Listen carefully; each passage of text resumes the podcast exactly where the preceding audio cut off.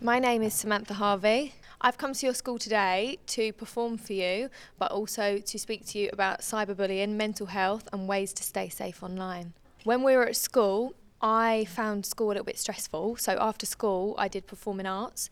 So I was in plays like Oliver, Wizard of Oz, Alice in Wonderland, and that's when I absolutely le- I absolutely loved singing, dancing, and acting, and I knew that I wanted to do that for the rest of my life. You can listen to my music on YouTube, Facebook, Instagram, Spotify, Apple Music, Deezer, Amazon, pretty much absolutely everything you can think of.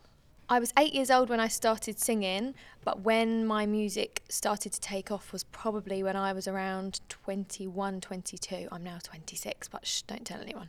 I've been to Suffolk, which is where I'm from, uh, Norfolk, Essex, Wales, now Cumbria to see you guys. So, pretty much from one end to the other.